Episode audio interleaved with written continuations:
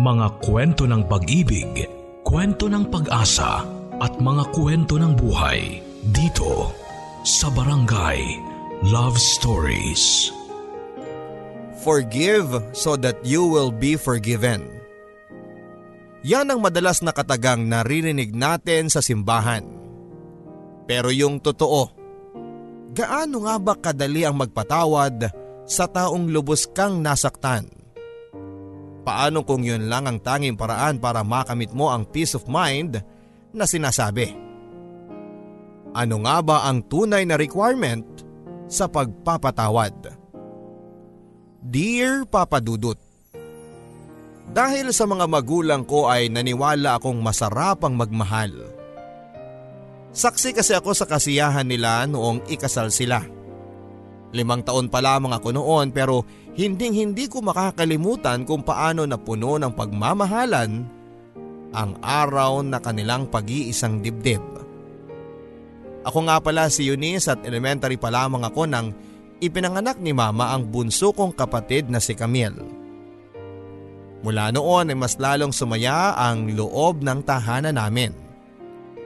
Lalo na sa tuwing uuwi si Papa mula sa pamamasada. Yun lang din kasi ang tanging oras namin para magkulitang mag-aama habang ipinaghahanda na kami ni nanay ng hapunan. Marami na rin mga dumating na mga pagsubok sa buhay namin, Papa Dudut. Pero ni isa ay wala kaming sinukuan. Meron yung halos palayasin na kami ng landlady namin dahil sa hindi na kami nakakabayad ng upa sa bahay. Naniniwala ang pamilya namin sa kasabihang basta sama-sama lahat ay makakaya. Bukod sa katatagan ay natutunan din namin ang pagkakaroon ng takot sa Diyos. At kahit kailan ay hindi ko nakitang pinanghinaan ng loob ang mga magulang ko. Liba na lamang nang dapuan ng malubhang sakit si Camille. Tatlong araw din siyang inaapoy ng lagnat bago namin malaman na dengue na pala. Halos gumuho ang mundo ng mga magulang ko nang sabihin sa amin ng doktor na kritikal ang kalagayan ng aming bunso. At dahil sa kalagayan ni Camille ay napilitan si tatay na ibenta ang pampasada niyang tricycle. Kaliwat kanan na rin ang Nautangan namin para sa iba pang mga pangangailangan ni Bunso sa ospital. Hindi pa doon natapos ang dagok sa buhay namin papadudot. Dahil sa hindi na nakakapasok si mama sa pinapasukan niya ay nasisante siya. Iyon ang kauna-unahang pagkakataong nakita kong pinaghinaan ng loob si mama. Wala din kasi kaming malapitan sa mga kamag-anak namin dahil halos pare-pareho lang kami ng estado sa buhay. Ilang araw din kaming nagtiis sa ulam na tuyo at kape dahil sa sobrang kagipitan papadudot. Mabuti na lamang at kahit papaano ay bumuti na ang kalagayan ni Camille. Sunod namang problema ng mga magulang ko ay kung paano makakabayad sa mga pinagkautangan namin. Wala din namang mapasukang trabaho sina mama at papa dahil sa pareho silang hindi nakapagtapos ng pag-aaral. Hanggang sa makatanggap si mama ng overseas call mula sa kumarin niya na si Ninang Lucy. Inaalok siya ng trabaho sa parehong amo. Batid ko sa mukha ni mama ang tuwa nang ibaba niya ang telepono. Habang hinihintay ni mama ang pagdating ni papa ay hindi na siya mapakali papadudot. Napansin ko ang kaba sa kanyang mukha nang dumating na ang aking ama. Nang banggitin ni mama ang patungkol sa alok ni Ninang Lucy ay hindi naging maganda ang tugon ni Papa. At sa kabila ng pakiusap ni mama ay nakayanan pa rin siyang talikuran ni Papa. Ilang araw ding hindi nagkibuan ang mga magulang ko papadudot. Pero nang isa-isa na kaming binabalikan ang mga nakautangan nila ay saka palang nakapagdesisyon ang aking ama. Nainsulto kasi siya sa pagtanggap ni mama sa alok ni Ninang Lucy. At dahil doon ay ilang araw ding hindi nagimikan si Papa at ang aking ina. Hanggang sa isang araw nang muli kaming balikan ang landlady namin upang singilin sa isang buwang balance namin. Sa pag-alis ng landlady namin ay si Papa na mismo ang lumapit kay Mama upang ipaalam na pumapayag na siyang mag-abroad si Mama. Sa sobrang kasiyahan ay napayakap na lang ang aking ina kay Papa. Habang ako naman ay hindi maipaliwanag ang kalungkutang nadarama sa pag-iisip na malalayo sa amin si Mama. Hindi na namin napigilan ang umiyak papadudot nang ihatid namin siya sa airport. Kahit anong hirap niyang ipaintindi sa amin ang dahilan ng kanyang pag-alis ay nanatili pa rin sarado ang isipan naming magkapatid. Sa paglipad ng eroplanong sinasakyan ni Mama ay para na kaming pinagsakluban ng langit at lupa sa sobrang lungkot. Mula noon ay sa cellphone na lang kami nakakapag-usap ni Mama. Limang araw pagkadating ni Mama sa Hong Kong ay siya namang dating ni Ninang Lucy. Sa edad na 35 ay nananatiling dalaga si Ninang Lucy. Ni isa ay wala pa siyang ipinakilala sa aming nobyo niya. Kaya kung hindi mga pamangkin niya ay kami ni Camille ang madalas niyang pagtuunan ng atensyon. Malimit niya kaming puntahan sa bahay at ipagluto ng tulad ng ginagawa ni Mama. Kapag tumatawag sa amin si mama ay nakakausap din niya si Ninang. Kahit papaano papadudot ay nakalimutan namin ang lungkot sa pagkalayo ni mama dahil kay Ninang. Makalipas ang tatlong buwan ay unti-unti na rin nabayaran ni mama ang mga pinagkautangan namin. Kasunod noon ay ang pagtubos ng tricycle ni Papa. Kahit papaano ay nakakaluwag na rin kami sa buhay. Tinaasan na raw kasi ng amo nila ang sahod ni mama dahil sa kasipagan nito at dahil doon ay nabilhan din niya kami ng laptop na siyang gagamitin namin upang makita siya through video call.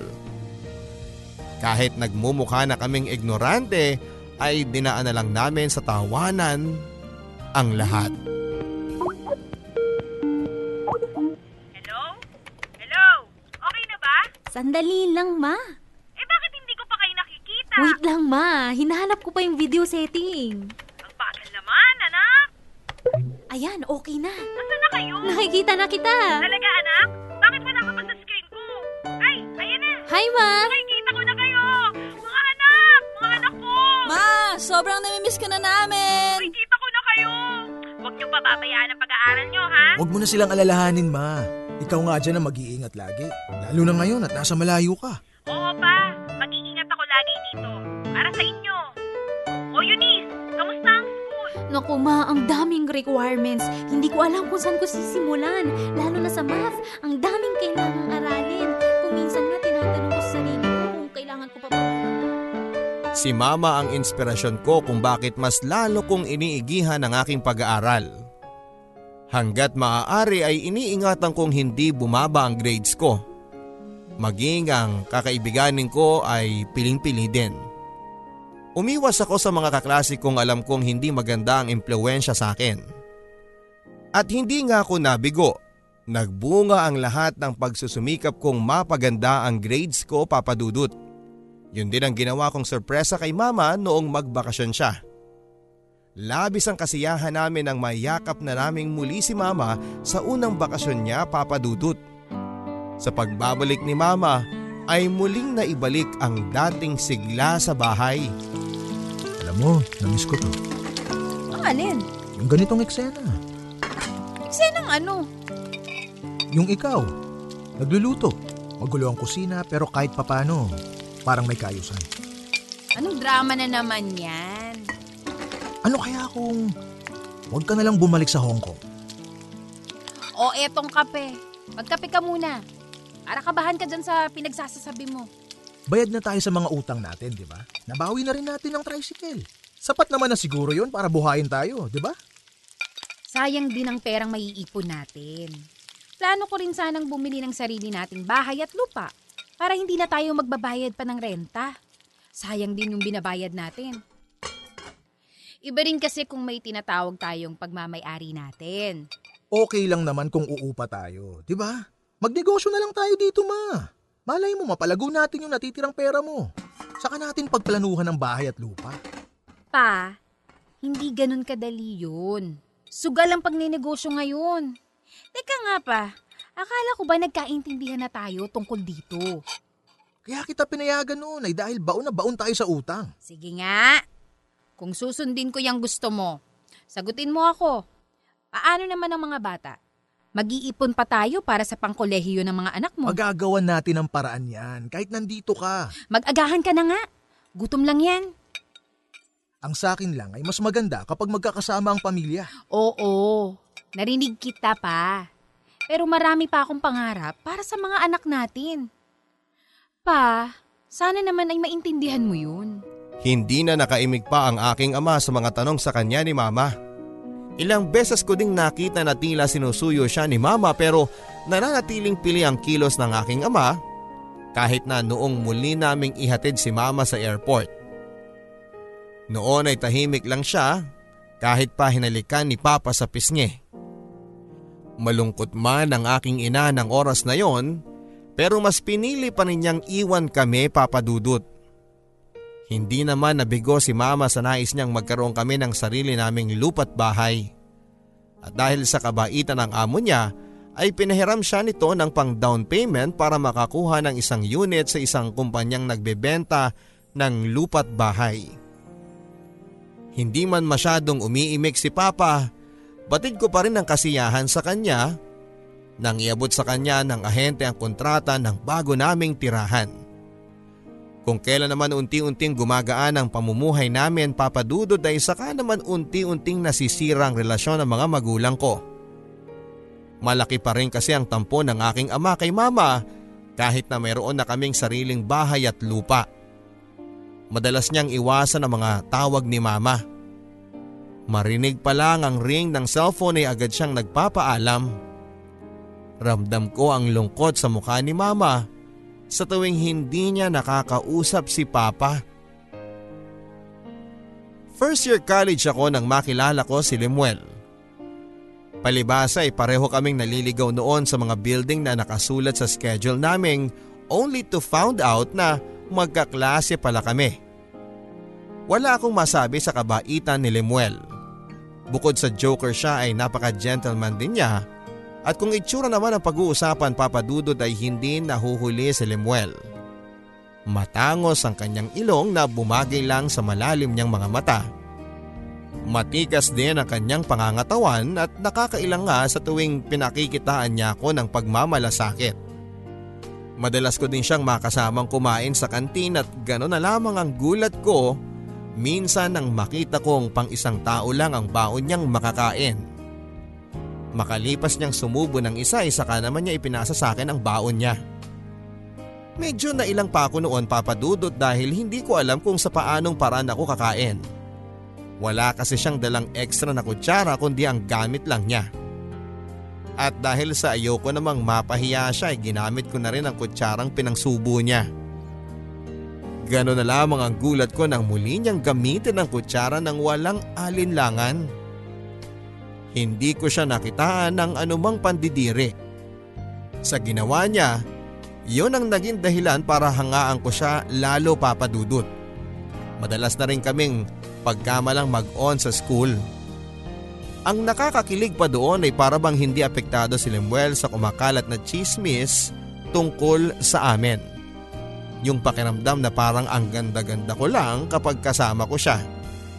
Madalas ko din kasi siyang nahuhuling nakatingin sa akin at sa tuwing magbabangga ang mga mata namin ay saka pa lang niya ibabaling yon sa iba. Siya rin ang madalas na nangungulit sa akin kapag hindi kami magkasama. Siya ang madalas na nauunang mag-text at tumawag sa akin. Madalas niya akong pakiligin sa mga simple niyang pambobola papadudot. Si Limuel din ang dahilan kung bakit nako-conscious na ako sa itsura ko bago ako papasok ng school. Binawasan ko rin ang pagkain ko sa takot kong tumaba. Ewan ko ba papadudot pero parang umiibig na ata ako kay Limuel. Dahil sa sobrang abala sa school ay hindi ko na malayang may problema pala ang aking mga magulang. Nabanggit kasi sa akin ni mama ang mga napupuna niyang pagbabago kay papa.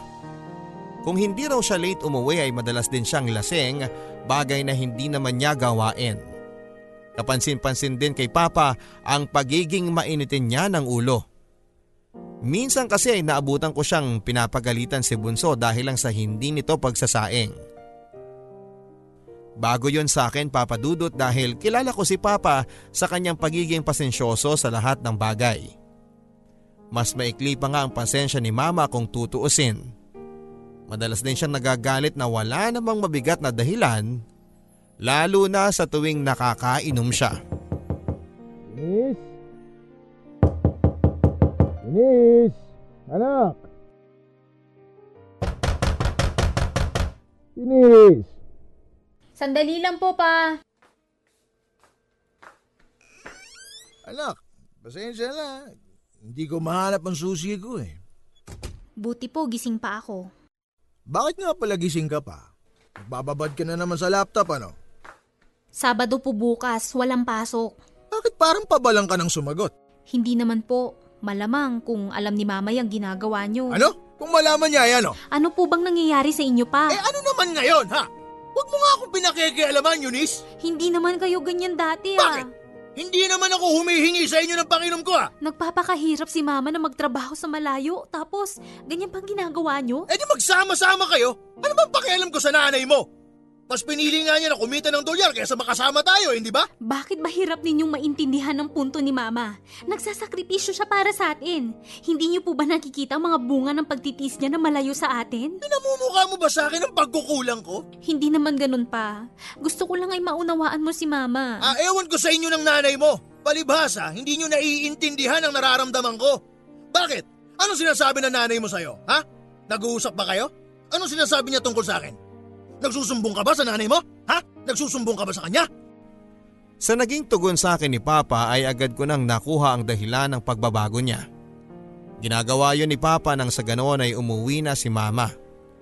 Sinasadya ni Papa ang pagiinom niya para mapansin siya ni Mama. Dahil ang tanging nais lamang ng aking ama ay ang mabuo ang aming pamilya. At dahil nga sa hindi ko matawagan si Mama ng oras na yon ay sininang na lamang ang tinawagan ko. Sakto kasing nagbabakasyon din siya. Hindi naman ako binigon ni Ninang Lucy sa pangako niya papadudot. Kinabukasan din noon ay dumating nga siya. Sinubukan din niyang kausapin si Papa subalit nabigo siya dahil natulog maghapon si Papa sa labis na pagkalasing. Simula noon ay hindi na kami iniwan pa ni Ninang. Pansamantala muna siyang nanuluyan sa bahay upang mabantayan kami at dahil na rin sa pakiusap sa kanya ni mama. Laking gulat ko nang minsang umuwi ako papadudot. Nadatnan ko kasing naglilinis ng tricycle si Papa na tila hindi nakainom. Pagpasok ko ng kusina ay nadatnan ko naman si Ninang na nagliligpit ng pinagkainan habang kausap niya sa telepono si Mama. Nang makita ako ni Ninang ay agad na rin siyang nagpaalam kay mama. Yun nga lang, hindi nagtagal ay kusa rin bumalik sa dati si Papa. Mas nadalas pa nga ang pagiinom niya at pakikipag-away sa kung kani-kanino. Sa sobrang sakit ng ulo ko sa kanya, ay hinayaan ko na lang siya sa mga gusto niyang gawin. At dahil nga sa awa ko kay mama, ay hindi ko na lang sinumbong sa kanya ang mga nangyayari kay Papa. Alam ko naman kasing walang maidudulot na maganda sa kanya ang pangungonsumisyon ko sa aking ama. Kahit si Ninang ay pinakiusapan ko na rin na ilihim na lang ang lahat kay mama. Maging kay Limuel ay hindi ko na rin naitago ang pamumroblema ko sa sitwasyon ng mga magulang ko. May mga pagkakataon kasing lutang ako papadudod sa sobrang kalungkutan. Kahit ako papadudot ay hindi na rin masyadong kinikibon ni Papa. Namimiss ko lang kasi yung dati na ang saya-saya lang namin bilang pamilya. Maging si mama kasi bihira ko na rin nakakausap dahil sa sobrang abala niya sa kanyang trabaho. Hindi naman nagtagal ay nagtapat na rin ang pagtingin sa akin si Lemuel. Makalipas ang ilang buwan na panliligaw niya ay sinagot ko na siya papadudot mas lalo kaming naging malapit ng maging kami na. Bukod kasi sa nobyo ay para na rin ako nagkaroon ng best friend sa katauhan ni Lemuel.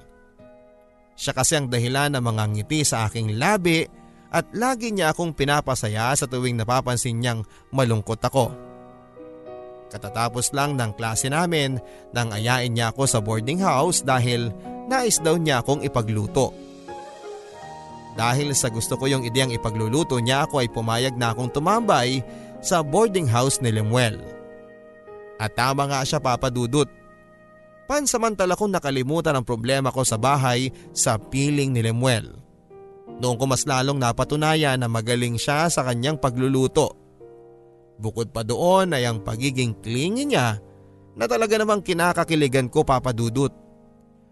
Bukod kasi sa madalas niya akong subuan ay nagagawa din niya akong nakawan ng halik. Bagay na okay lang din sa akin. Hindi ko maipaliwanag ang kabang nararamdaman ko papadudot nang hawakan niya ang baba ko sa kanya ako hinalikan sa labi. Para ba akong namanhid nang maramdaman ko na ang lambot ng kanyang mga labi. Napapapikit na lamang ako papadudot habang ninanamnam ang bawat sandali habang magkalapat ang mga labi namin. Natigilan na lamang ako nang namalayang kong medyo gumagabi na. Sa pag-uwi ko ng bahay papadudot ay tanging si kami lang ang nadatnan ko. Maging si Ninang Lucy ay hindi ko rin mahagilap ng mga oras na yon at halos kaaalis lang daw ni Ninang Lucy upang hanapin si Papa. At dahil pagod na rin ako sa buong maghapon ay pumanik na lamang ako sa kwarto. Pagkapasok ko ng kwarto ay sinubukan kong tawagan si Papa pero nakapatay ang kanyang cellphone. Pagkatapos kong i-dial si Papa ay sininang naman ang sunod kong tinawagan. Nasagot naman ni Ninang ang tawag pero nang banggitin na niya ang pangalan ko ay saka naman naputol ang linya. Marahil ay naubusan na rin ang baterya ang cellphone niya. At habang hinihintay ko ang pagdating nila ay ibinaling ko na lang kay Limuel ang atensyon ko. Kahit papaano ay napagaan naman niya ang loob ko. Umabot din ng ilang oras ang kulitan namin sa cellphone ng gabing yon. Pagkababa ko ng tawag ni Limuel ay muli kong sinubukang tawagan sina Papa at Ninang. Pero nabigo pa rin ako. Hanggang sa hindi ko na malayang nakatulog na pala ako. Kinabukasan ay agad kong hinagilap si Papa sa kwarto nila ni Mama. Mahimbing siyang natutulog kaya hinayaan ko muna. Ganon na lamang ang gulat ko nang marinig ko ang tinig ni Ninang. Ikinuwento niyang sa isang beer house daw niya na hanap si Papa. Napangisi na lamang ako sa ibinalita niya sa akin. Noon pa lang ako napanatag ng loob papadudot. Mabuti na lang talaga at merong sininang Lucy na nagmamalasakit sa pamilya namin habang malayo si mama. Kinahapunan noon ay si mama naman ang sinubukan kong pakiusapan. Pero kahit ano pang pakiusap ko ay nanatili pa rin matigas ang desisyon ni mama. Napaluhan na lamang ako sa sobrang paghihirap ng kalooban ko papadudot. Parang hindi ko na rin alam kung ano ang dapat gawin ng panahong yon. Sinubukan kong humingi ng tulong kay Ninang Lucy pero pareho naman sila ng salooben ni Mama. Magtataka pa ba ako papadudot eh si Nina nga ang kumumbinsi kay Mama na mag-abroad. Kung hindi dahil kay Mama marahil ay hindi pa rin nakakapagbakasyon si Ninang. Kaya naman wala na akong nagawa noon papadudot kundi ang magbulag-bulagan na lang sa mga nakikita ko. Ang buong akala ko ay pagiinom lang ni Papa ng alak ang poproblemahin namin. Pero nagkamali ako. Dalawang araw ko na rin kasing napapansing wala ang tricycle ni Papa. Idinahilan niya sa akin iniwan lang daw niya kung saan ang tricycle papadudot. At dahil nga sa hindi ako panatag sa sagot niya, ay naisipan kong palihim siyang sundan sa pupuntahan niya. Ganon na lamang ang gulat ko na sa isang sugalan siya dumiretso. Hindi lang pala sa bisyo na aadik si Papa dahil maging sa sugal ay nalulung na rin siya.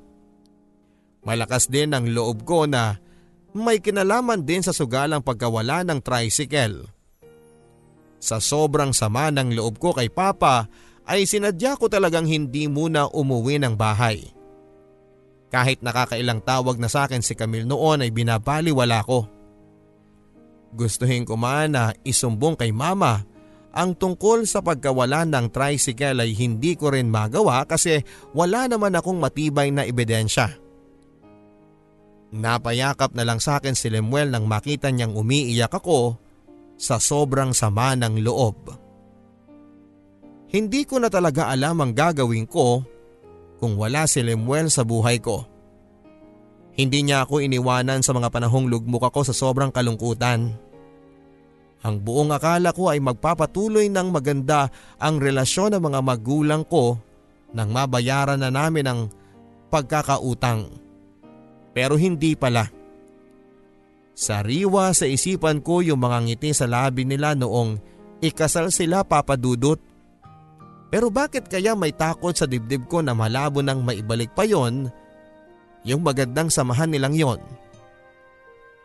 Kasalukuyang kami naghahapunan nang magbibang cellphone ko. Hinahanap na naman sa akin ni Ninang si Papa. Sa inis ko ay pinatay ko na lang muna ang cellphone ko at nang matutulog na kami papadudot ay hindi ko maintindihan ang bilis ng pagkabog ng dibdib ko. Parang hindi lang kasi ako sanay na may katabing lalaki. Bagay na napansin pala ni Lemuel sa akin. Bakit parang hindi ka mapakali mahal? Kinakabahan ka no? Uy, hindi ah. Hindi lang kasi ako sanay. Sanay na ano? May katabing lalaki. Eh paano na lang kung mag-asawa na tayo? Hala siya. Asawa agad-agad. Alam mo ikaw, matulog ka na lang. Kiss muna. May pakis-kiss ka pang nalalaman ngayon ha. Grabe naman to. Ang sarap kayang matulog na may baong halik mula sa mahal mo. Ay, ang corny, grabe. Ano ba yan? Sige na kasi, ano ba? please. Tulog ka na nga. Tulog ka na dyan. At para tumahimik na si Lemuel papadudot ay pinagbigyan ko na lamang siya sa kanyang hiling. Matapos ko siyang halikan sa labi ay napayakap na siya sa akin ng napakahigpit. Sa totoo lang ay mas nararamdaman ko pa ang pagmamahal sa piling ni Lemuel kesa sa bahay. Ganun na lamang ang gulat ko nang mapansin kong pinagmamasdan na pala ako ni Lemuel. Sa pagkakatitig ko sa kanya papadudot ay parang may parte sa akin na nagsasabing gusto ko siyang halikan.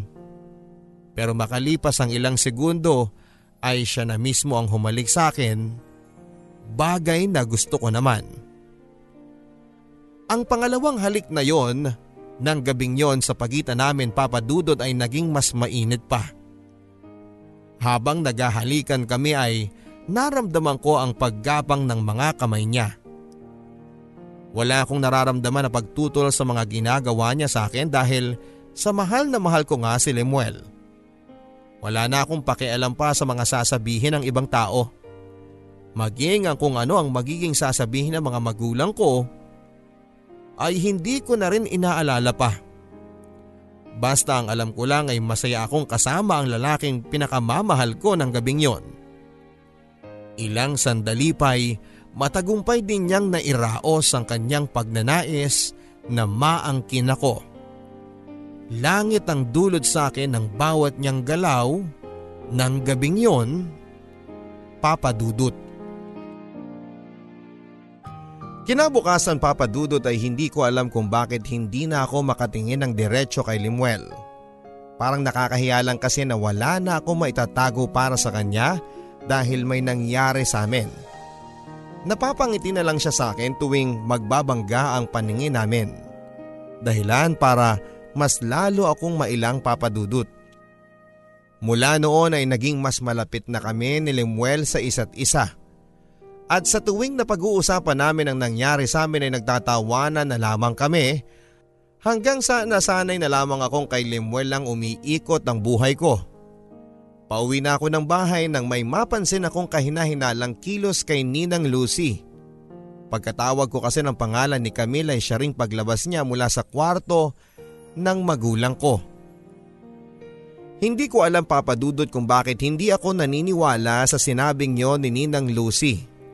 Mula noon ay nagkaroon ako ng palaisipan sa kung ano nga ba talaga ang nangyayari sa loob ng bahay namin kapag wala ako. Napapansin ko na rin kasi papadudot ang pagiging maasikaso ni Ninang hindi lang sa amin ni Camille kundi maging kay Papa. Madalas ko na rin silang mapansin na sabay na umuuwi ng bahay. Hindi ko na talaga nagugustuhan ang napapansin ko sa kinikilos ni na Papa at Ninang Lucy. Kaya naman ang magkaroon ako ng pagkakataon papadudot ay sinabi ko kay mama ang naging obserbasyon ko. Pero imbis na pakinggan niya ako ay ako pa ang lumabas na masama sa aking ina. Anak, ano ba yung mga pinagsasasabi mo? Hindi ito basta imbento lang, ma. Ganon ka na ba kadesperadong pauwiin ako, anak? Sinasabi ko lang ho sa inyo kung anong napapansin ko dito. Hindi ka na nahiya sa ninang Lucy mo. Halos sa inyo na umiikot ang mundo niya tapos pag-iisipan mo pa siya ng ganyan. Paano nga kung may relasyon pala sila, ma? Denise, tama na. Hindi nakakatulong itong ginagawa mo, anak. Hindi mo ako basta-basta mapapauwi sa mga suspetsa mong wala namang sapat na basihan. Hihintayin mo pa bang mahuli ang lahat, ma? Ano pa bang kailangan mong pruweba para paniwalaan mo ko? Sige na, anak. Marami pa akong gagawin. Ewan ko rin sa'yo, ma. Siguro nga wala nang halaga sa'yo ang pamilyang to. Hindi ko na naiwasan ang bagsakan ng tawag si mama sa sobrang inis papadudot. At para makaiwas na makakita na kung ano sa bahay ay sinadya ko talagang huwag na munang umuwi. Sa mga pagkakataong ganun kasi ay higit na kailangan ko si Limuel. Naulit na rin ang naulit ang pangyayari sa aming dalawa papadudot na para bang wala na lang sa amin kapag ginagawa yon. Kapag kasama ko na si Limuel sa loob ng kwarto ay nawawala ang lahat ng suliraning ko sa buhay. Makalipas lamang ang ilang linggo ay sinagot na rin ng Diyos ang matagal ko ng panalangin.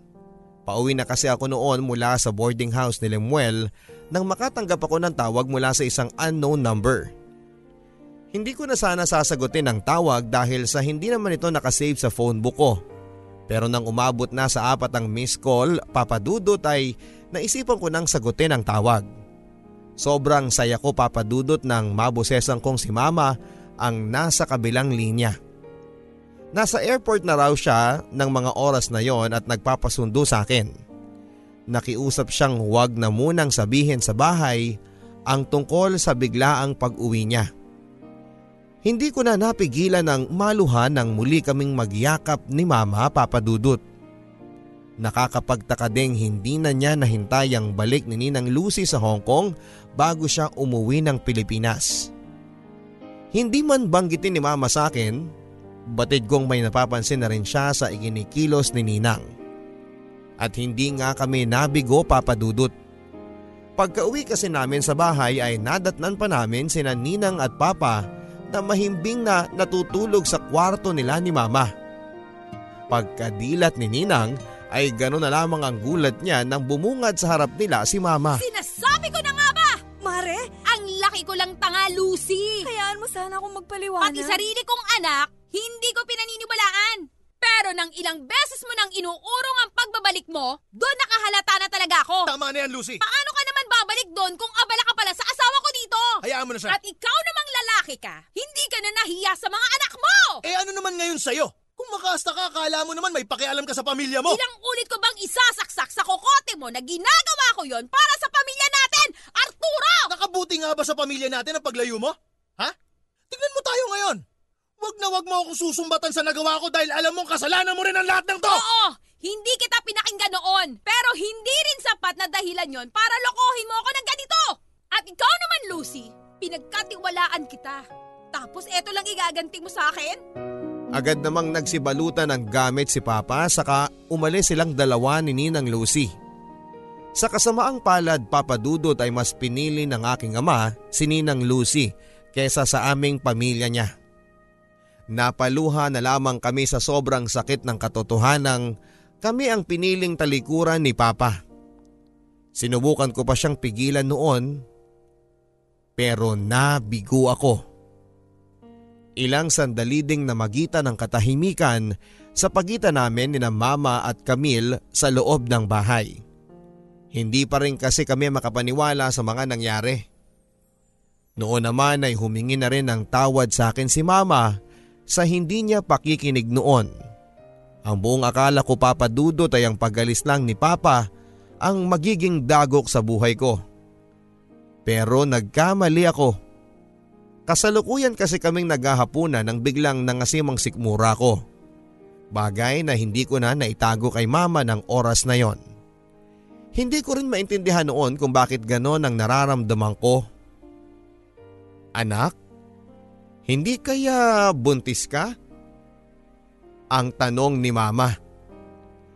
Sa naging tanong na yon ni mama ay agad kong naalala si Lemuel Papadudut. Hindi kasi malayo magkatotoo ang tanong ni mama sa akin at ilang beses na rin kasing may nangyayari sa amin. Sa kabila ng kalungkutan ni mama ay tinanggap pa rin niya ako ng buong puso papadudot. Agad niyang naunawaan ang sitwasyon ko at ang tanging hiling lang niya ay ang mapanagutan ni Limuel ang dinadala ko. Kinabukasan noon ay agad kong pinaalam kay Limuel ang tungkol sa pagdadalang tao ko. Buong puso naman niyang tinanggap ang responsibilidad. Nagkaroon lang ng kaunting problema nang malaman ng magulang niya ang tungkol sa pagkakabuntis niya sa akin. Bilang panganay kasi ay mataas ang expectation sa kanya ng mga magulang niya lalo na ang kanyang ama. Maging sa akin ay hindi rin nila naitago ang pagkadismaya. Pero ganun man ay nanatili pa rin kaming matatag ni Lemuel. Sa kabila ng pagkontra ng mga magulang niya ay nauwi pa rin sa pamamanhika ng lahat papadudot. Simple ang naging kasalan namin sa simbahan. Pawang mga kamag-anak lang ang na-invite namin. Baka sa mga ngiti ng mga bisita ang kasiyahan para sa amin ni Lemuel. Noong ko pa lang napagtanto kung gaano kasaya ang ikasal papadudot. Bigla ko tuloy naalala ang nasaksihan kong kasal ng mga magulang ko pero agad ding napalitan ng pagkadismaya ang naramdaman ko sa pag-iisip na nauwi lang sa hiwalayan ng lahat kina mama at papa. Kahit kailan ay hindi ko hahayaang mangyari sa amin ang nangyari kina mama at papa. Susubukan ko ang lahat ng aking makakaya para maging maayos ang pagsasama namin ng asawa ko. Matapos ang kasal namin papadudod ay agad naming pinagplanuhan ang pagbubukod. At dahil nga sa maliit pang tiyan ko ay pinagpatuloy ko na munang pag-aaral habang si Lemuel naman ay sinubukang mag-working student bilang paghahanda sa panganganak ko. Kahit nakabukod na kami ay hindi naman kami pinabayaan ng mga magulang namin. Makalipas ang isang buwan ay nagpasya si mama na bumalik ng Hong Kong. Magka-college na rin kasi si Camille noon. Lumipas pa ang walong buwan ay matagumpay ko rin sinilang ang anak namin ni Lemuel na si Baby Andrea. Walang araw noon na hindi napuno ng pagmamahala ng loob ng tirahan namin papadudot. At dahil sa hindi biro ang sumunod naming gastusin ay nagpa siya na rin akong huminto sa pag-aaral. Inilihim ko kay mama ang tungkol sa paghinto ko dahil paniguradong magagalit siya kapag nagkataon. Namasukan ako bilang kasambahay sa isang pamilya habang si Lemuel naman ay namasukan bilang bagger sa isang grocery. At dahil doon ay muli na naman kaming nakarinig ng hindi magandang salita mula sa mga magulang niya. Bagay na hindi ko na lang pinansin pa. Mabait naman ang mag-asawang amo ko papadudut. Lalo na si Sir Jonathan. Isang CEO sa malaking kumpanya habang assistant manager naman ang asawa niyang si Ma'am Jessa sa isang private company. At dahil kapwa sila busy sa pagtatrabaho, ay sa akin nila pinaubaya ang gawaing bahay maging ang pag-aalaga sa anak nilang si Marky. Kapag nasa trabaho ako ay katuwang namin si Camille sa pag-aalaga kay baby Andrea. Pareho na kasi kaming nagtatrabaho ni Lemuel. Noong ko pa lamang napagtanto ang hirap ng pagkakaroon ng sariling pamilya. Minsan inaabot na ako ng gabi sa pag-uwi sa dami ng kailangang tapusin sa bahay ng mga amo ko. At hindi nga nagtagal papadudot ay unti-unting lumabas ang masamang pag-uugali ni Lemuel. Marahil ay nai-stress na rin siya sa pananalak sa kanya ng mga magulang niya. Idagdag mo pa ang pagod niya sa trabaho. May mga pagkakataong kasing nauuna pa akong makauwi sa bahay sa kanya. Madalas na rin siyang mapasama sa mga katrabaho niya sa inuman. May mga pagkakataon na rin hindi niya ako nabibigyan ng sinasahod niya. Hindi na niya ako natutulungan sa gastusin ng anak namin. At kapag tinatanong ko naman siya ay lagi niyang bukang bibigay nagkautang daw siya sa trabaho niya at minsan-minsan ay ang nanay niya ang dinadahilan niya. Madalas na raw siyang paringgan ng magulang niya mula kasi ng kasal namin ay hindi na siya nakakatulong sa mga magulang niya. Hanggang sa mapansin kong halos sunod-sunod na gabi na lang siyang nakakainom na umuuwi papadudot. Nataong pagod din ako noon kaya hindi ko na lang naiwasan ang magalit sa kanya. Pero imbis na suyuin niya ako papadudot ay bigla na lamang niya akong hinahawakan sa aking braso nang may pagkahigpit. Mas lalo niyang hinihigpitan nang subukan kong kumawala sa pagkakahawak. Nanlilisik din ang mga mata niya habang pinapaalala sa akin wala daw maaaring magmay-ari sa akin kundi siya lamang. Hindi ko inaasahan ang ginawang yon sa akin ni Lemuel papadudot. Yung kasi ang kauna-unahang pagkakataon na sinaktan niya ako. Hindi ko na napigilan ng maiyak sa sobrang sama ng loob. Imbes na magtanim ako ng sama ng loob sa asawa ko, ay nangibabaw pa rin ang pangunawa ko sa kanya ng mga oras na yon. Marahil ay nagawa lang niya yon sa sobrang pagod sa trabaho. Hindi naman kasi siya dating ganon papadudot, kaya alam kong hindi na yon mauulit pa.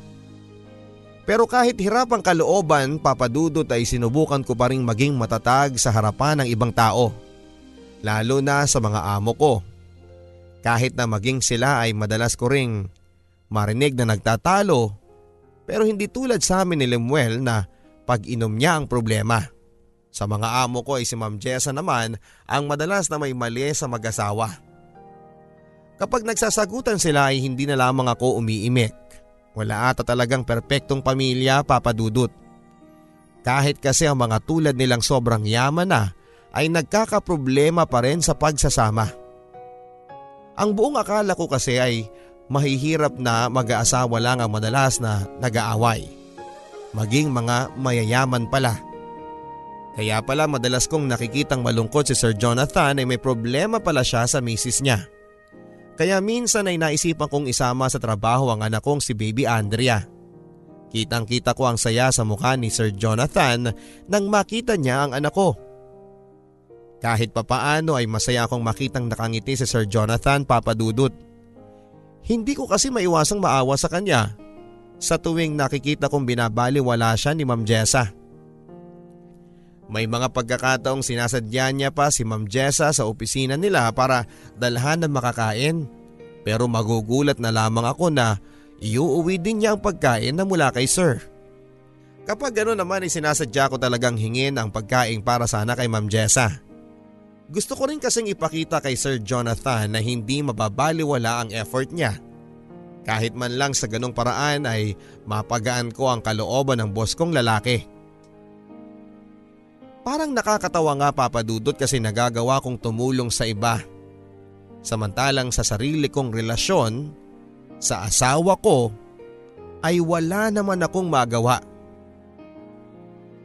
Naulit na naman kasi ang pananakit sa akin ni Lemuel kapag hinihingan niya ako ng pera maging kapag hindi niya nagugustuhan ang makakaing nadadatnan niya. Halos magkapareho na nga sila ng asal ng aking ama noong nasa bahay pa siya. Kung hindi sampal ay tadyak ang napapala ko sa kanya. Mabuti na lamang at naitatago ko pa sa suot kong damit ang pasang napapala ko sa asawa ko. Idinadaan ko na lang sa pag-iyak ang lahat ng sakit ng katawan at sama ng loob. Gusto kong magsumbong kay mama pero alam ko namang wala siyang magagawa dahil nga nasa malayo siya. Hanggang sa dumating ang isang gabi na hindi ko inaasahan nang makita ni Lemuel na inihahatid ako ni Sir Jonathan. Sabihin mo nga sa akin, Eunice. May relasyon ba kayo nung ugok na yon? Inihatid lang niya ako.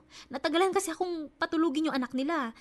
Alam niyang wala akong masasakyan kaya nang pa siya siyang ihatid na lang ako. At ginusto mo naman. Ang sabihin mo, malandi kang babae. Itong sasabihin ko sa iyo, Eunice ha. Malaman-laman ko lang na may ibang lalaki ka. At anong gagawin mo ha? Sasaktan mo na naman ba ako? Akala ko ba mahal mo ako? Paulit-ulit mo na lang akong sinasaktan, Limuel. Hindi ka naman dating ganyan ah. Ito ang tatandaan mo, Eunice. Akin ka lang! Akin! Sa naging asta ni Limuel ng gabing yon ay nakaramdam ako ng takot sa kanya papadudot. Parang ang layo na kasi niya sa Limuel na nakilala ko noon. Hindi ko na rin nararamdaman na mahal niya ako na gaya ng dati. Gustuhin ko mang hiwalayan siya papadudot ay iniisip ko naman ang kalagayan ng anak naming si Andrea at ayoko maranasan niya ang naranasan ko papadudot. Alam ko ang hirap na hindi kumpleto ang pamilya kaya hanggat maaari ay nagtitiis ako. Maging kay Camille ay naging maingat din ako na hindi niya makita ang pasako. Maging kasi sa pagsisiping namin ni Limuel papadudot ay pinapahirapan niya ako. Kahit kasi mahimbing na ako natutulog basta gusto niya ay wala akong nagagawa. Minsan ay nagagawa din niya akong saktan upang magawa lang niya ang gusto niyang mangyari papadudot. Nagmistula akong alipin sa sarili kong asawa. Kahit papaano papadudot ay naging malapit na rin kami ng boss kong si Sir Jonathan. Ako lang kasi ang madalas niyang nakakausap sa bahay sa tuwing umuuwi siya. At kahit papagod si Sir Jonathan sa kanyang trabaho ay hindi pa rin siya nagkukulang sa anak nila. Madalas nga kahit kakauwi pa lang niya ay kinukuha na niya sa pangangalaga ko si Marky. Hindi ko maiwasan ang humanga sa pagiging mabuting ama niya. Sayang nga lang at hindi siya pinapahalagahan ng asawa niyang si Ma'am Jessa. Kahit noong magkasakit si Sir Joseph ay hindi siya naalagaan ni Ma'am Jessa. May official business daw kasi sila sa La Union at hindi pwedeng hindi siya makasama. Sa kabila ng pakiusap ni Sir Jonathan noon ay hindi pa rin nagpatinag si Ma'am Jessa.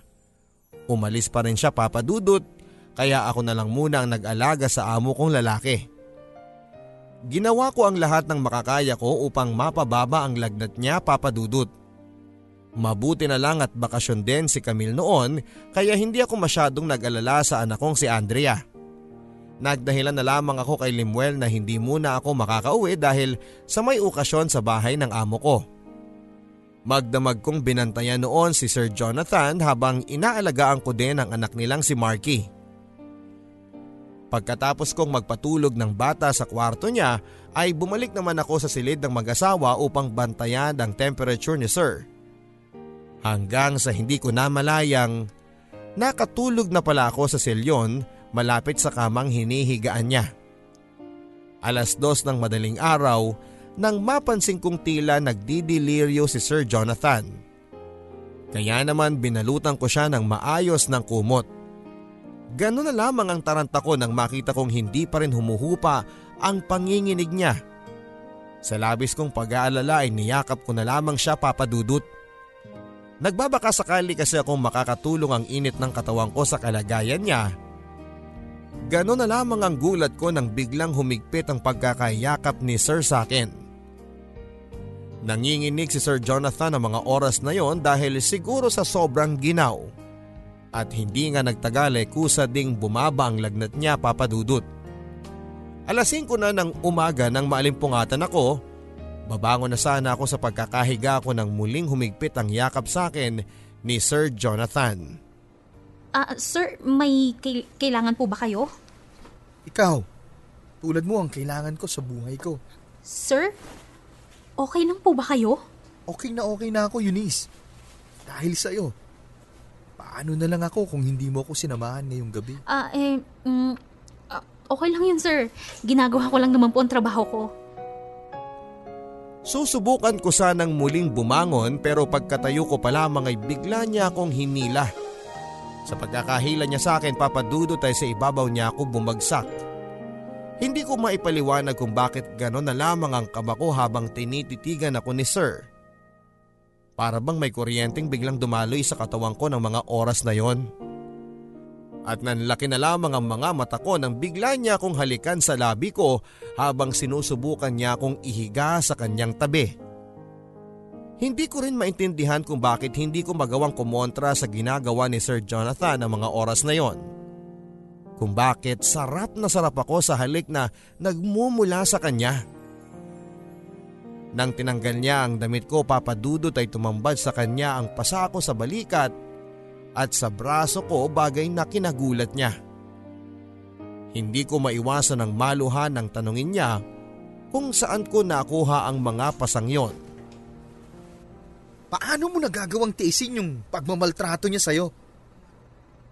Ginagawa ko lang yun para sa anak namin. Ayoko kasing maranasan niyang naranasan kong hirap na hindi buong pamilya. Pero hindi to tama, Eunice. Kakausapin ko mamaya ang asawa mo. Huwag na po sir. Hayaan niyo pong ako na lang ang umayos ng lahat. Kung ipagkukumpara ko sila ng asawa ko papadudot ay masasabi kong mas gusto ko si Sir Jonathan. Ilang sandali pa'y matagumpay na akong naangkin ni Sir Jonathan. Naluhan na lamang ako nang maalala ko ang asawa kong si Limuel. Hindi ko rin kasi alam kung bakit ko nagawa yon sa kanya. Ang pagtaksilan siya. Marahil ay sa sobrang uhaw ko sa tunay na pagmamahal na kay Sir Jonathan ko lamang muling nadama. Yung pagmamahal na hindi niya ako kailangang puwersahin dahil ako man din ay nais ang nangyayari sa amin. Pagsikat ng araw ay agad na akong nagbihis upang makauwi sa bahay namin. Hindi ko maiwasan ang makonsensya nang datnang ko si Lemuel na nakasalampak sa sahig habang himbing na himbing sa pagkakatulog. Habang abala ako nagliligpit ng bote ng alak ng kalat niya ay nagulat ako nang bigla niya akong sabunutan sa buhok. Saka naman noon pumagitna sa amin si Camille. Batid ko din ang panggagalaite ng kapatid ko kaya sinubukan ko siyang ilayo kay Limuel. Mabuti na lamang at kumalma na lamang noon ang asawa ko. Agad niyang ipinaliwanag kay Camille na may pinag-uusapan lamang kaming importanteng bagay. Pero sa kabila noon ay hindi pa rin naniniwala sa kanya ang kapatid ko. Bagkos ay nag-decide siyang samahan na muna ako ng gabing yon. Agad na sinabi ni Camille kay mama sa Hong Kong ang kanyang nasaksihan papadudot. At kahit na anong pakiusap ko sa kanyang itago na lamang sa aming inang nangyari, ay naging matigas pa rin ang ulo niya. Sa nalaman ni mama ay agad niyang inuto sa akin na umuwi na lamang sa bahay kasama ang anak ko. Sa sobrang galit ni mama ay binalaan niya ang asawa kong huwag na muna kaming pupuntahan kung ayaw niyang mapakulong. Maging ang mga pasako mula sa pananakit ni Lemuel ay nalaman na rin ni Camille at ni mama at halos madurog ang puso ni mama nang malaman niya ang kawalang hiyaan sa akin ng asawa ko. Lalo na noong malaman niyang namamasukan ako bilang kasambahay para sa anak ko. Kailan ka pa natutong magsinungaling sa akin, anak? Aba ay, mabuti na lang at nakita ng kapatid mo yung kahayupang ginagawa sa'yo ng asawa mo. Paano mo nagagawang tanggapin ang lahat ng yun, anak? Tinitiis ko na lang kasi ang lahat, ma. Para kay Andrea. Look, anak. Kung mahal mo si Andrea, dapat nilalayo mo siya sa ganong klaseng tao. Kailanman hindi tamang makita kanyang sinasaktan ka ng ama niya. Alam kong mahirap ang magkaroon ng wasak na pamilya, anak. Pero aanhin mo naman ang buo nga kayo. Pero unti-unti ka na palang ibinabao ng asawa mo sa hukay. Hindi ka na babalik sa lalaking yon. Pero ma, Kahit ngayon lang, anak. Pakinggan mo naman sana ako bilang nanay mo. Isipin mo na lang na ginagawa ko lang naman ito para sa inyo ng apo ko. Huwag mo na sanang hintayin pati anak mo, eh masaktan na rin ang lalaking yun. Nauunawaan ko naman si mama sa bandang yon papadudot. May punto rin naman siya. Aanhin ko nga naman ang kumpletong pamilya kung mali naman ang kilos na makikita sa amin ni Andrea. Inaamin ko papadudot na natauhan ako sa mga sinabi sa akin ni mama. Noon pa lang ako natakot para sa anak kong si Andrea kaya sumunod na ako sa utos ng aking ina. Samantala, hindi naman naging madali para sa akin ang magpaalam kay Sir Jonathan. Is it about what happened to us? hindi sir. Ganito po kasi yon. Nagkaroon po kasi ng problema sa amin ng asawa ko. Nalaman na po kasi ng mama ko yung tungkol sa pananakit sa akin ng asawa ko. And then? Nagdesisyon na po si mama na dumito na muna kami ng anak ko sa bahay niya. So, ibig bang sabihin nito, hindi ka na mamamasukan sa amin? Ah, opo. I want you back, Eunice. Sir? Parang hindi ko kayang mabuhay ng hindi ka nakikita at nakakasama. Um, Yung tungkol po pala sa nangyari, alam niyo naman pong mali yun, di ba? May asawa po tayo pareho. I'm separated now, Eunice. Ano pong ibig yung sabihin, sir? Niloko ako ni Jessa. Hindi siya nakontento sa pagmamahal ko. Naghanap siya ng mas mayaman sa akin. Niliyasan na niya kaming mag-ama. Pero kasal po kayo. Hindi kami kasal, Eunice. Kahit na po. Kalimutan niyo na lang ako, sir. Sorry po pero hindi kasi tamang may mamagitan sa atin. Kahit sabihin po nating hindi kayo kasal ni Mang Jessa. Sir, may asawa pa rin po akong tao. Sorry po pero hindi ko matatanggap ang pagmamahal na mula sa inyo. Pagkasabi ko noon papadudot ay agad kong pinutol ang linya sa pagitan namin. Hindi ko talaga inaasahan ang naging revelasyon na yon ni Sir Jonathan. Gustuhin ko mang mahalin siya papadudot ay alam ko sa sarili kong mali pa rin dahil nga sa kasal pa kami ni Lemuel. Sa mata naman ng Diyos o ng tao ay alam kong malaking kasalanan ang magkaroon kami ng relasyon. Habang iniisip ko ang mga sinabi sa akin ni Sir Jonathan ay isang tawag muli ang umagaw sa atensyon ko. Walang iba kundi si Lemuel. Humihingi siya ng tawad sa akin at hindi man niya sabihin papadudot ay damakong nakainom siya ng mga oras na yon. Kaya imbis na pakinggan ko siya ay mas lalo ko siyang hindi pinakinggan. Alam ko kasing nagagawa lang niya ang humingi ng tawad dahil sa nakainom siya. Takot na ako noon sa nararamdaman ko kay Limuel papadudot. Sa kalagitnaan ng pag-uusap namin ay bigla na lamang naputol ang linya dahilan upang mag-alala ko. Sa kabila ng sitwasyon namin ni Lemuel ay hindi ko pa rin maiwasan na mag-alala sa kanya. Kaya naman kinabukasan noon papadudot ay nagpa siya akong puntahan siya sa bahay ng mga magulang niya. Ganun na lamang ang pagtataka ko nang mapansin kong walang katao-tao sa loob ng tirahan nila. Pagkalabas sa pagkalabas ko ng bahay ay nilapitan ko ang isa nilang kapitbahay na si Aling Lorna. Naku, Eunice, ikaw pala yan. Hindi ka ba susunod sa ospital? Ospital? Bakit? Sino pong nasa ospital? Itinakbo nila kanina si Limuel. Hindi na kasi humihinga ng gisingin ng tatay niya. Hindi ko maipaliwanag ang kabang nararamdaman ko sa binalita sa akin ni Aling Lorna. Habang nasa daanan ako papunta ng ospital ay paulit-ulit ako nagdadasal sa Diyos na sana'y hindi pa mahuli ang lahat sa asawa ko. Yun nga lang ay taliwa sa pinagdasal ko ang nadatnan ko papadudot. Agad ko nang nakuha ang pagsalubong sa akin ng yakap at hagulhol ng kanyang ina. Wala na si Lemuel papadudot. Kinuha na siya ng Diyos sa aming mag-ina. Tila bumagsak ang buong mundo ko nang makita ko na ang malamig na bangkay ni Lemuel. Gusto ko siyang lapitan pero pinanghihinaan ako ng loob. Parang hindi ko ata siya kayang makita sa ganong sitwasyon. At nang mga oras na yon ay biglang nawala ang lahat ng sama ng loob ko sa mga ginawa niya sa akin.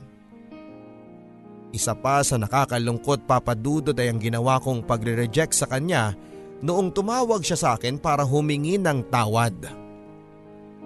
Alam kong marami kang pagkakasala sa akin pero ako man din ay may pagkukulang din.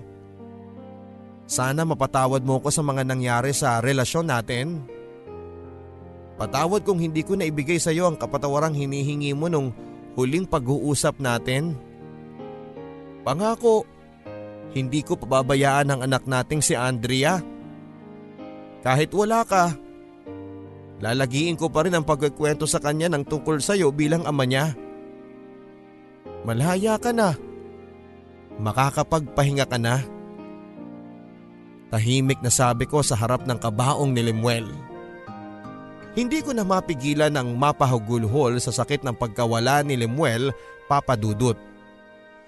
Kahit na hindi naging maganda ang huli naming pagsasama ay minahal ko pa rin siya. Inatake ng high blood si Lemuel sa sobrang kalasingan niya. Huli na nang makita siya ng tatay niya sa hinihigaan niya. Maging sina mama at Camille ay nagulat din sa mga nangyari kay Lemuel Pero tulad ng ginagawa ko ay sinusubukan na lang nilang tanggapin ang nangyari sa asawa ko. Ilang buwan din ako nagluksa sa pagkamatay ni Limuel Papadudut. Hindi pa rin ako makapaniwalang wala na siya. Alam kong marami kang pagkakasala sa akin.